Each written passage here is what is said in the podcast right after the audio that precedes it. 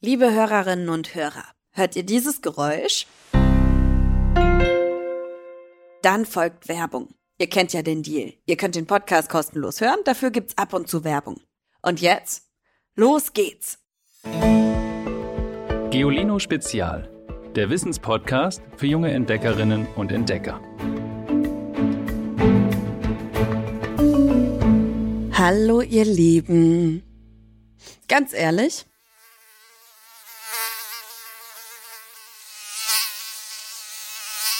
wenn ihr nachts wach liegt mit einer Mücke im Zimmer oder im Zelt, wünscht ihr euch dann auch manchmal, dass nicht nur diese eine Mücke verschwinden sollte, sondern besser alle Mücken auf der ganzen Welt?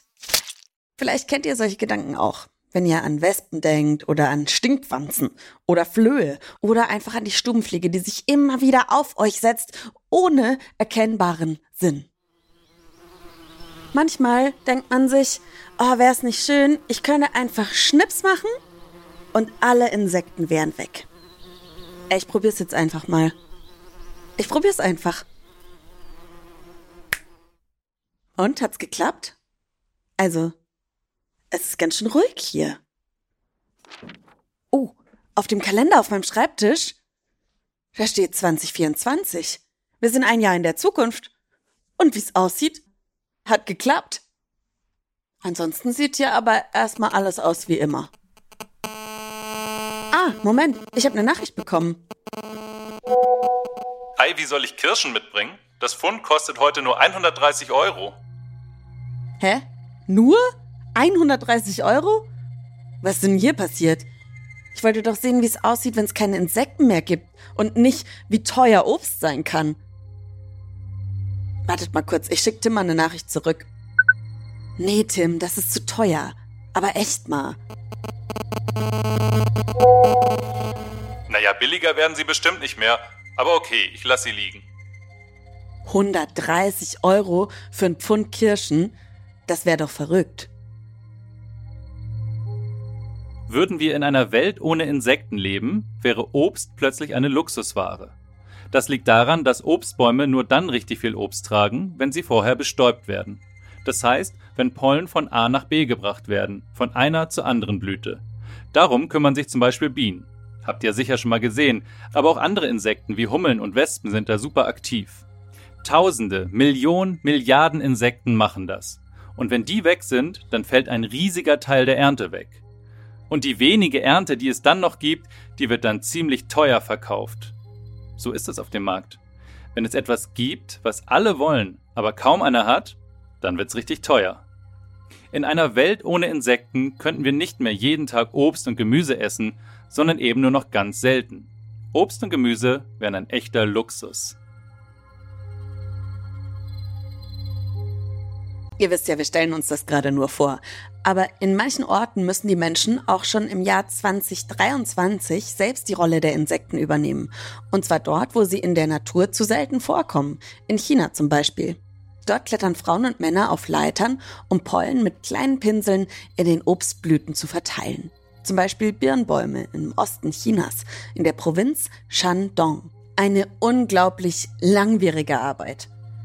Okay, das merke ich mir. Das läuft in einer Welt ohne Insekten anders.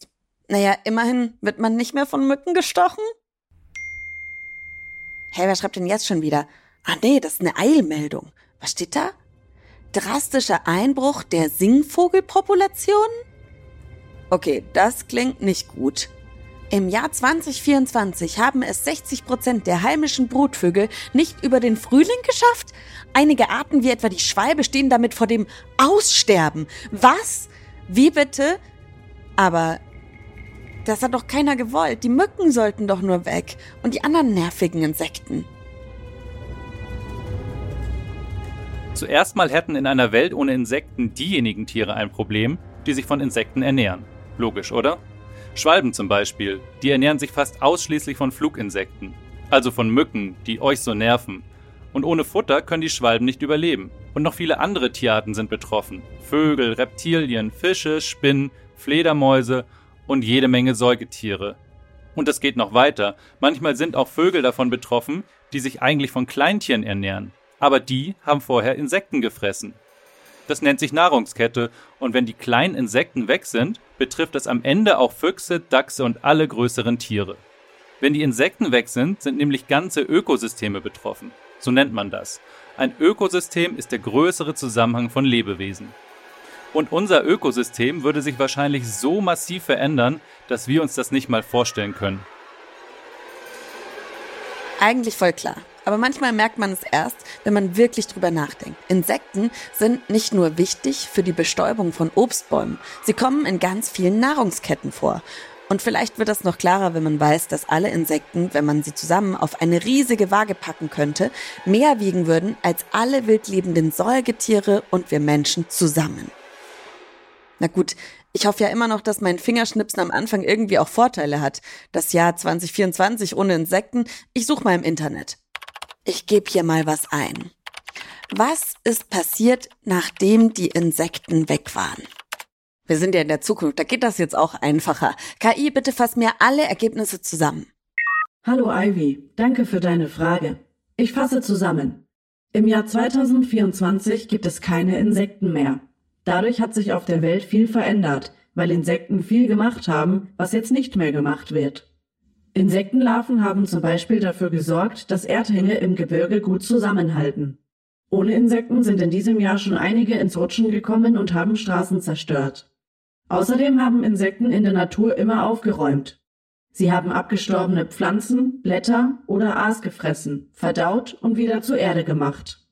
Ameisenkolonien haben zum Beispiel mehr Tierkadaver zersetzt als alle fleischfressenden Säugetiere der Welt. Seit es die Insekten nicht mehr gibt, modert und schimmelt alles vor sich hin. Die Welt stinkt jetzt mehr. Soll ich weitermachen? Nee, danke. Wir haben's gecheckt. Eine Welt ohne Insekten wäre ein hässlicher Ort, an dem wir wahrscheinlich auch nicht mehr lange überleben würden. Ich schnips mal schnell wieder, damit wir nicht länger darüber nachdenken müssen, was wäre, wenn es keine Insekten mehr gäbe. Okay, alles wieder beim Alten. Toll. Natürlich wird es eine Welt ohne Insekten erstmal nicht geben. Sie sind schon viel länger auf dieser Welt als wir Menschen. Und wer weiß, vielleicht werden sie auch noch viel, viel länger auf dieser Welt sein. Auch wenn die Menschheit nicht mehr da ist. Aber aufpassen auf sie, das sollten wir trotzdem. Denn wir Menschen haben mit der modernen Landwirtschaft, dem Abholzen der Wälder, der Versiegelung der Böden durch Straßen und Bebauung und dem menschengemachten Klimawandel dafür gesorgt, dass Insekten weltweit zu kämpfen haben. Zum Beispiel auch gegen Pestizide und Düngemittel auf Feldern. Wissenschaftler und Wissenschaftlerinnen haben herausgefunden, dass die Masse der Insekten in manchen Gegenden Deutschlands in den vergangenen 30 Jahren um 75 Prozent geschrumpft ist. Das bedeutet, statt 100 Insekten leben auf einem Stück Rasen nur noch 25 Insekten. Der Rest hat nicht überlebt. Es ist unfassbar wichtig, dass wir die Insekten schützen. Und das gilt nicht nur für die beliebten Honigbienen, sondern auch für die nervigen Mücken, Wespen und Wanzen. Und bevor wir zum Ende kommen, für mich gibt es noch einen Grund, warum ich mir die Welt ohne Insekten nicht wirklich vorstellen will. Und zwar, dass wir in den letzten drei Folgen so viel über diese kleinen Tiere gelernt haben, dass auch wenn sie manchmal nerven, ich mir denke, krass, wie faszinierend sind die. Und manche sind tatsächlich auch wirklich schön. Und weil sie so spannend und wunderschön sein können, haben Tim und ich nochmal unsere Top 5 der schönsten und spannendsten Insektenarten für euch. Nummer 1. Der grünfleckige Schwalbenschwanz. Das ist ein Schmetterling, der über seine Flügel verteilt ganz viele winzige grüne Pünktchen hat. Und damit flattert er durch die Regenwälder Südostasiens. Numero 2. Die Singzikade.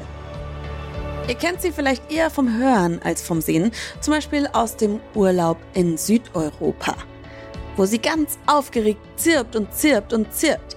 Ihr hört da, wie das Männchen das Weibchen mit seinem lauten Lied beeindrucken möchte. Und übrigens, während Heuschrecken, wie wir ja schon mal gehört haben, und Grillen Körperteile aneinander reiben, haben Singzikaden ein Trommelorgan. Das ist links und rechts am Hinterleib und das bringen sie in Schwingung und dadurch entsteht der Ton. Super spannend.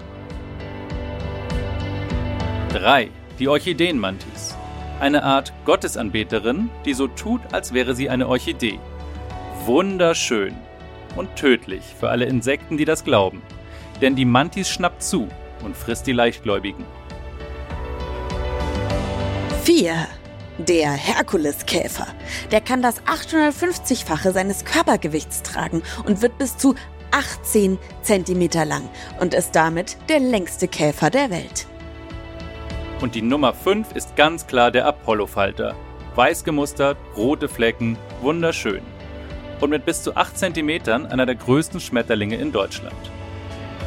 Und wisst ihr was? Um Nummer 5 müssen wir uns kümmern, weil er inzwischen zu den gefährdeten Arten gehört, so wie viele, viele, viele andere Insekten. Schuld sind Klimawandel und Überdüngung. Na klar, mal wieder Dinge, für die wir Menschen verantwortlich sind. Und daran sieht man auch, der Schutz von Insekten bedeutet nicht nur auf einzelne Insekten zu achten, sondern auch, dass wir mal unser Verhalten ändern sollten und weniger auf Kosten der Natur und des Planeten leben sollten. Unsere Meinung.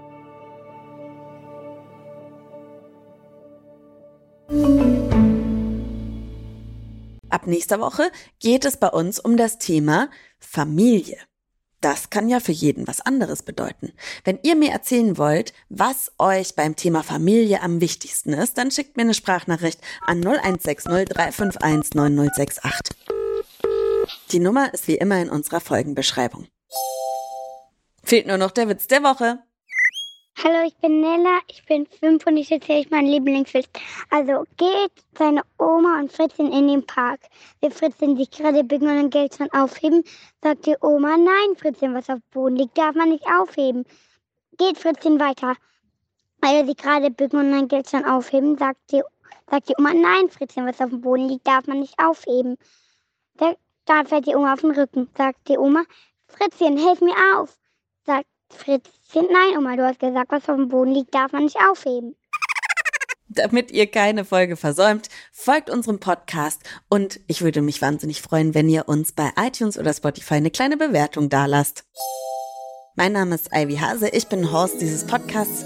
Mit mir an der Folge haben gearbeitet unser Sprecher Tim Pommerenke und unsere Sprecherin Lorraine Rahe, unser Redakteur Christian Schiffsmeier und unsere Audioproducerin Alexandra Zebisch.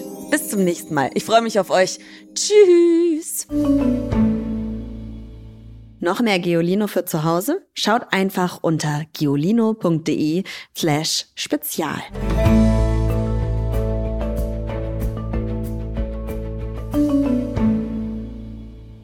Dieser Podcast ist eine Produktion der Audio Alliance.